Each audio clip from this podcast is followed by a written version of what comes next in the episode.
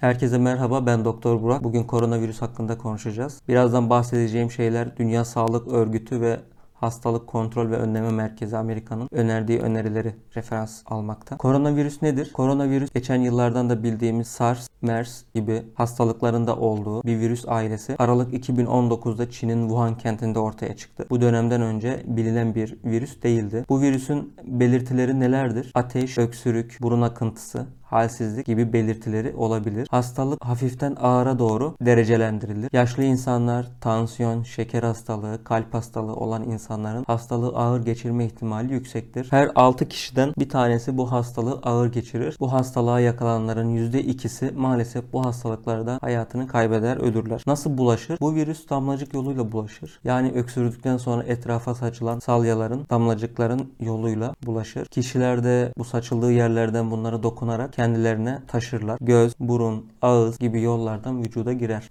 Nasıl korunabiliriz? Biz neler yapabiliriz? Dünya Sağlık Örgütü ve Hastalıkları Kontrol Merkezi'nin önerdiği bazı öneriler var. Bunların en başında elleri yıkamak, hastalıklı kişilerden bir metre uzak durmak, kontamine ellerle yüzümüze, gözümüze, ağzımıza dokunmamak, Hasta isek evde kalmak, dışarı çıkmamak, nefes darlığı, öksürük, halsizlik, ateş gibi şikayetlerimiz olduğunda da bir sağlık kuruluşuna başvurmak. Maske takmak bunlardan biri değil. Endişelenmeli miyiz? Koronavirüsün yayıldığı yerlerde yaşamıyorsak ya da oralara seyahat etmiş kişilerle bir temasımız yoksa bu virüsün bize bulaşma olasılığı çok azdır. Koronavirüsün bir aşısı var mı? Bir tedavisi var mı? Henüz geliştirilmiş bir aşısı ya da tedavisi yoktur ama çalışmalar devam etmektedir. Şimdilik koronavirüslü hastalara yapılan tedavi semptomatik tedavidir. Yani eğer ateşi yüksekse ateşini düşürmek, nefes darlığı varsa buna yönelik çözüm bulmak. Antibiyotikler işe yaramaz. Antibiyotikler sadece bakteriyel enfeksiyonlarda işe yarar. Adı üstünde bu bir virüs hastalığıdır.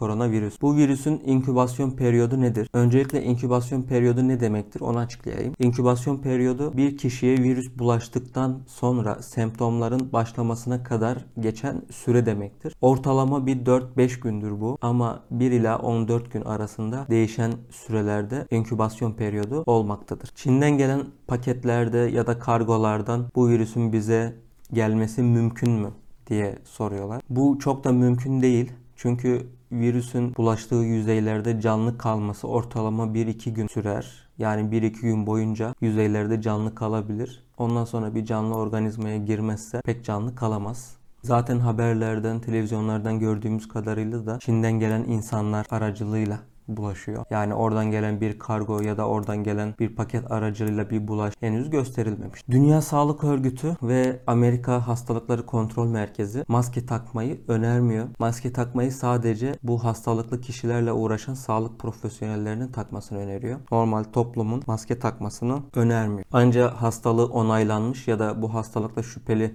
kişilerle temas halindeki kişilerin maske takmasını öneriyor.